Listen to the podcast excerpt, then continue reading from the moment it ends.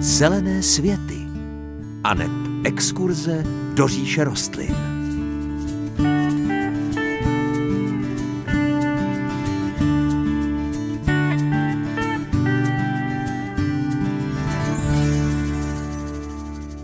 Je pátek a to je opět doba vyhrazená pro zahrádkářský magazín Zelené světy. V tom dnešním nahlédneme malinko do historie zahradnické profese. Dnešní mazlení s češtinou nás zavede do Českého Krumlova v 18. století. Pokud máte rádi překvapení, zůstaňte s námi. Určitě to bude stát za to. S nadšením přidáme samozřejmě i něco navíc. Už teď se na to moc těšíme. Příjemné páteční dopoledne při moderátorsky zahradnická dvojice Hanka Šoberová a Pavel Chlouba.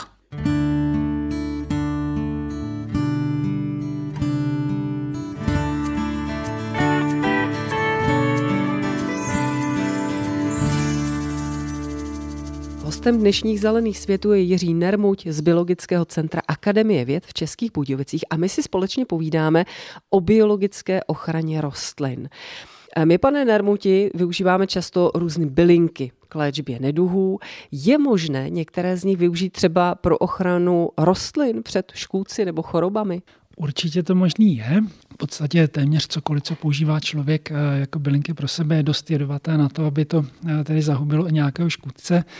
Takže je to jenom otázka dávky a e, celou řadu těch bylin najdeme opravdu úplně všude ve svém okolí. Může to být kopřiva, může to být vratič, můžou to být e, třeba kopretiny šarlatové, takzvané řimbaby, spousty dalších věcí, ať je to třeba afrikán, e, nebo třeba listy ořešáku, třeba peliněk, rozmarín, dá se používat třeba i tymián a podobné byliny.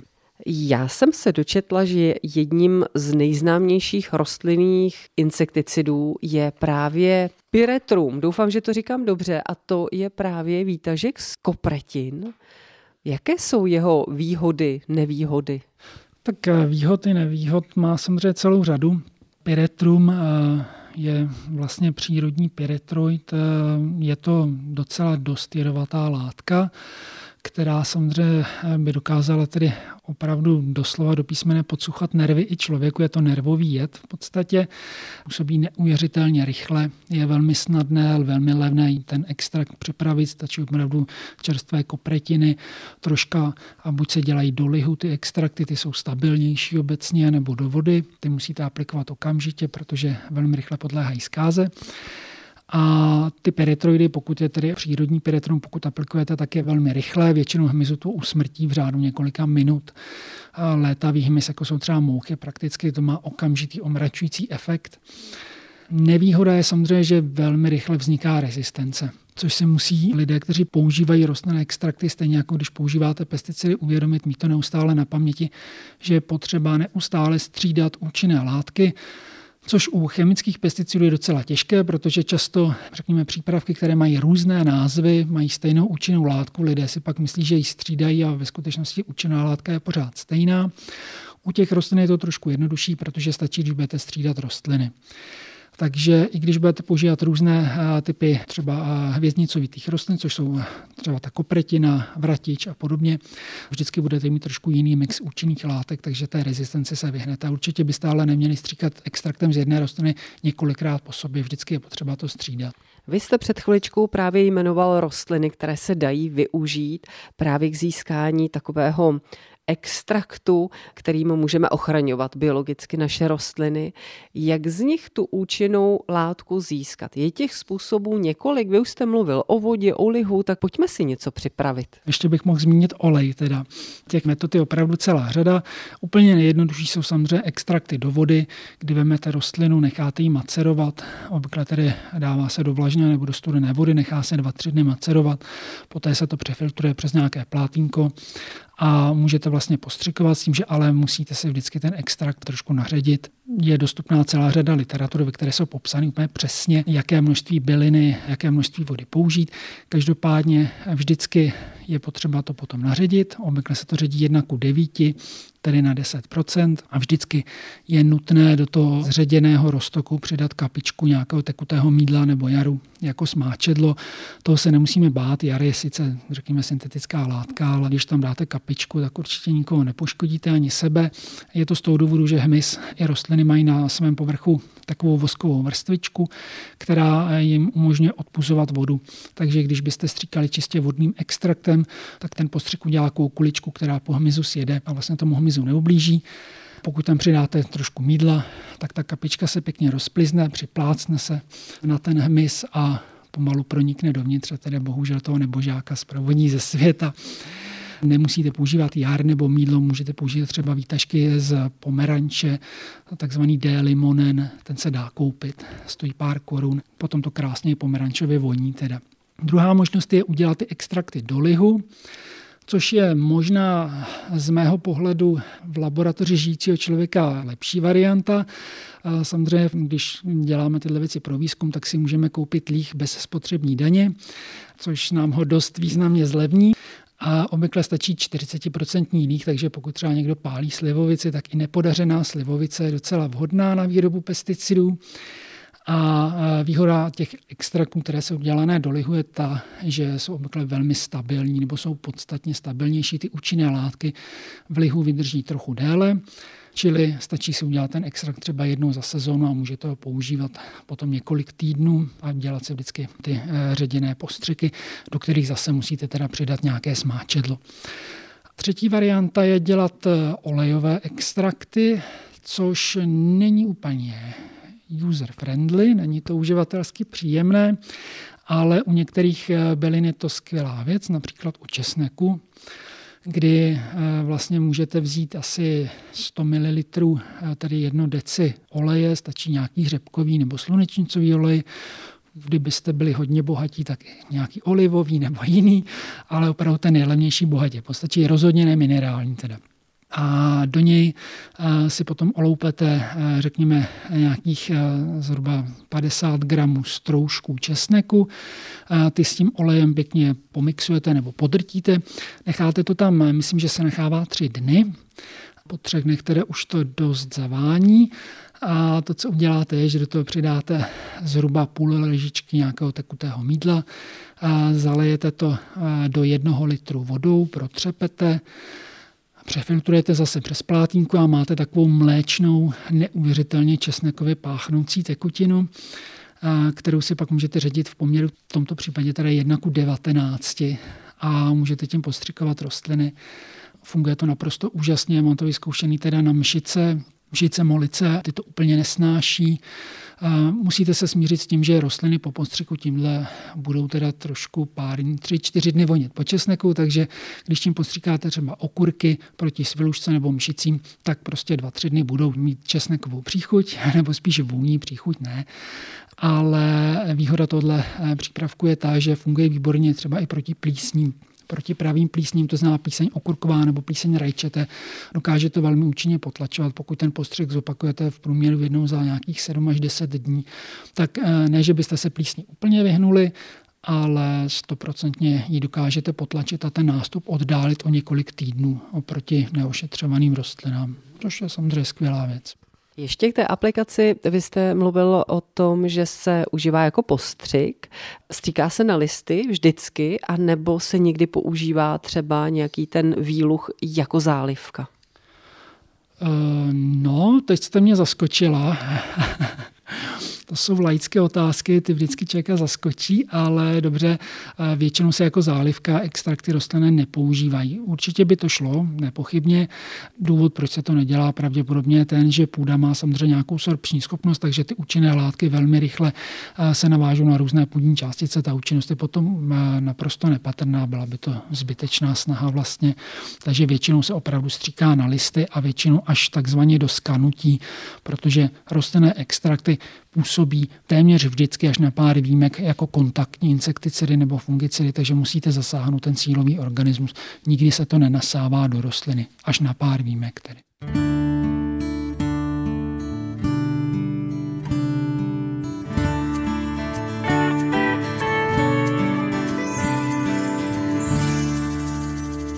My se v dnešních zelených světech ještě vrátíme v krátkosti k Pavlově cestě do Holandska, kterou uskutečnil před pár týdny. A vy jste, Pavle, mi říkal, že jste tam potkal takový velmi zajímavý mrakodrap se stromy. Kde to bylo? Zkuste nám to popsat. My jsme už o tomto mrakodrapu jednou krátce mluvili v Zelených světech ale teď se mi povedlo ho vidět naživo a jsem plný dojmu, takže eh, velmi rád o tom budu trošku povídat. Eh, je to mrakodrap, který se nachází ve městě Eindhoven, v zóně, která byla kdysi průmyslovou částí města. Sídlila tam firma Philips, měli tam své haly výrobní a vlastně tato industriální zóna je dneska přestavěna na takovou jakoby obytnou část rezidenční a součástí této rezidenční čtvrti je mrakodrap nebo takový velmi vysoký obytný dům. Je to eh, věž, která se jmenuje Trudo Tower a je to dům, který eh, má výšku 70 metrů. Čím je, Pavle, tento mrakodrap ojedinělý? Je naprosto výjimečný. Eh, v Holandsku je jediná stavba tohoto druhu, Eh, myslím, že ještě dvě další stavby se nacházejí v Itálii, v Milánu, protože hlavním architektem této věže je italský architekt, který si dovolil věc, která je neobvyklá, nikde na světě jsem nic podobného nezaregistroval. Tento dům je osázený stromy. A to nejenom v nízkých částech, ale až úplně po střechu. Takže vlastně z každého kousku toho domu vyrůstají takové balkony, eh, ve kterých eh, jsou stromy, keře a trvalky. A je to naprosto fascinující. Mě tedy zaujalo, že, jak říkáte, ten dům má nespočet balkónků, ale každý ten balkón je úplně jiný. Jinak široký, jinak vysoký a tím je ten dům z mého pohledu naprosto ojedinělý. Ano, eh, vnímáte to úplně správně, Hanko. Eh, je to ojedinělá věc pro každého pozorovatele. Je to ještě zajímavé dokonce tím, že je to e, dům, který je určený pro sociální bydlení. Jsou to startovací byty pro e, mladé rodiny, ale ten stupeň fascinování je vysoký nejenom e, pro běžného pozorovatele, ale i pro zahradníky, protože vlastně ty podmínky na té věži se mění. Úplně jiné podmínky vládnou na severní straně toho domu a úplně jiné na západní nebo na jižní. Jinak se daří rostlinám relativně nízko nad zemí a jinak se jim daří eh, v tom 18. patře, kde už fouká vítr a kde ten život eh, pro ty stromy vůbec není jednoduchý. Takže to všechno bylo nutné zohlednit, když se vybíral sortiment pro osázení tohoto domu. Museli se vyzkoušet ty různé druhy substrátů, protože jinak ten substrát eh, funguje na jižní straně, jinak na severní straně, jinak vysychá, je tam jiný vláhový režim.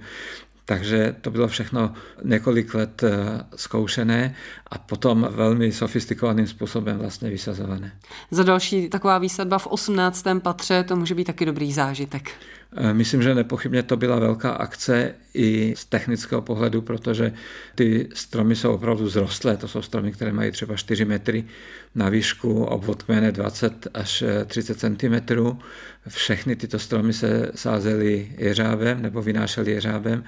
Jsou zakotveny jako jakoby e, zemní kotvou v tom kořenovém prostoru toho balkonu a většina těch stromů je ještě kotvena na strop toho balkonu, který je jakoby nad tím. Je to jenom taková pojistka, kdyby došlo k nějakému vyvrácení, aby nedošlo k nějakému ohrožení na životech nebo na zdraví těch lidí, kteří by byli v té dolní části toho mrakodrapu pro nás téměř nepředstavitelné, ale abyste si vy dokázali něco podobného představit, tak jsme se rozhodli, že umístíme na náš rozhlasový web fotografie tohoto mrakodrapu, abyste si to mohli všechno pěkně prohlédnout a abyste věděli, o čem jsme vlastně mluvili. budějovice.rozhlas.cz lomeno pořady záložka zelené světy. My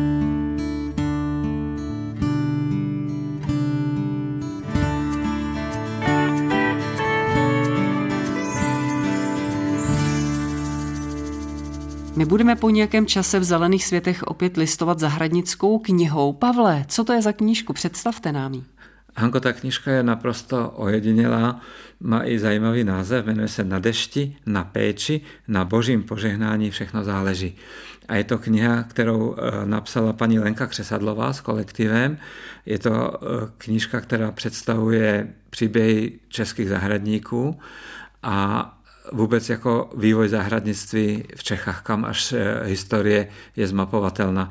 Bohužel tato kniha není volně prodejná, vydala ji Mendlova univerzita v Brně na základě nějakého grantu, takže její malý náklad se nedostává mezi lidi Právě proto eh, my tuto knižku si občas budeme brát do našeho vysílání a vyzobávat z ní takové ty nejzajímavější věci, které se budou často týkat i našeho jeho českého kraje. No a Pavel pro nás této knížky vybral služební přísahu pro dvorního zahradníka v Krumlově a Červeném dvoře z roku 1757.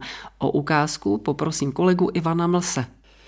Já přísahám Bohu Všemohoucímu, paně Marii, požehnané a od prvotního hříchu neposkvrněné Matce Boží a všem svatým, jakož i nejslavnějšímu a nejmilostivějšímu knížeti a pánu ze Schwarzenbergu, který se rozhodl mě nejmilostivěji přijmout za dvorního zahradníka. Budu udržovat svěřené zahrady v neustálém pořádku, nepřijmu ani nepropustím žádného tovaryše, pacholka ani sluhu bez vědomí mé nejmilostivější vrchnosti a mně přidělených nadřízených.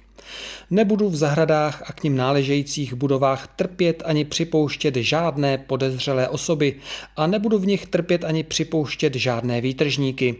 Budu vyžadovat, aby v zahradách pracovali tovaryši a pacholci.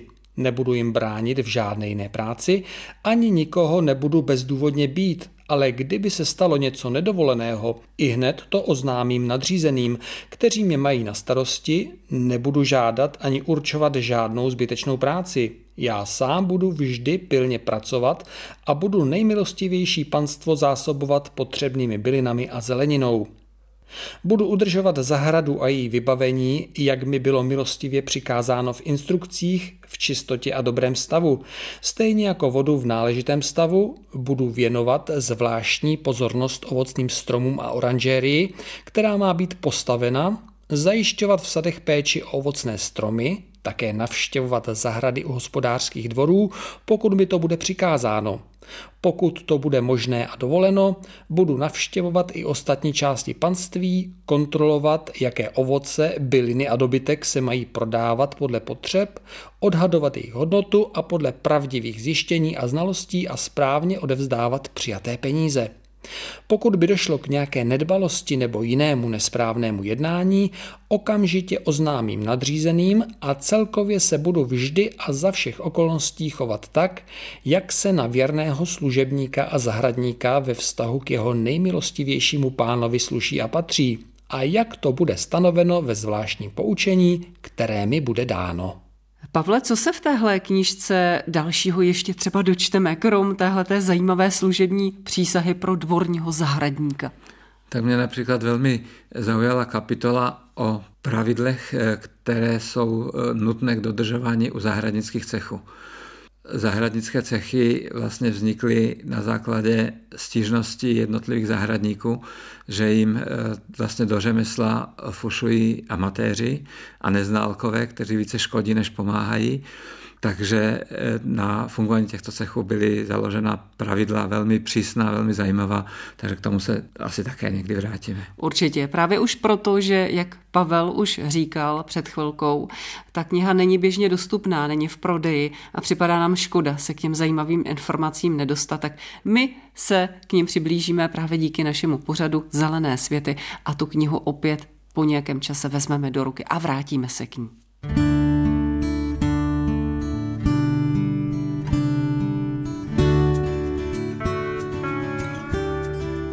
Už je z dnešních zelených světů všechno.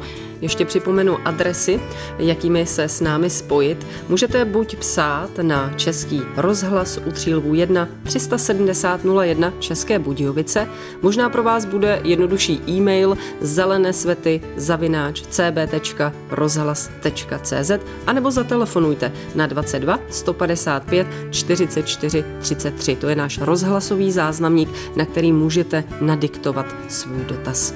Příjemnější a veselější život s rostlinami vám od mikrofonu Zelených světů pro dnešek přejí Hanka Šuberová a Pavel Chlouba.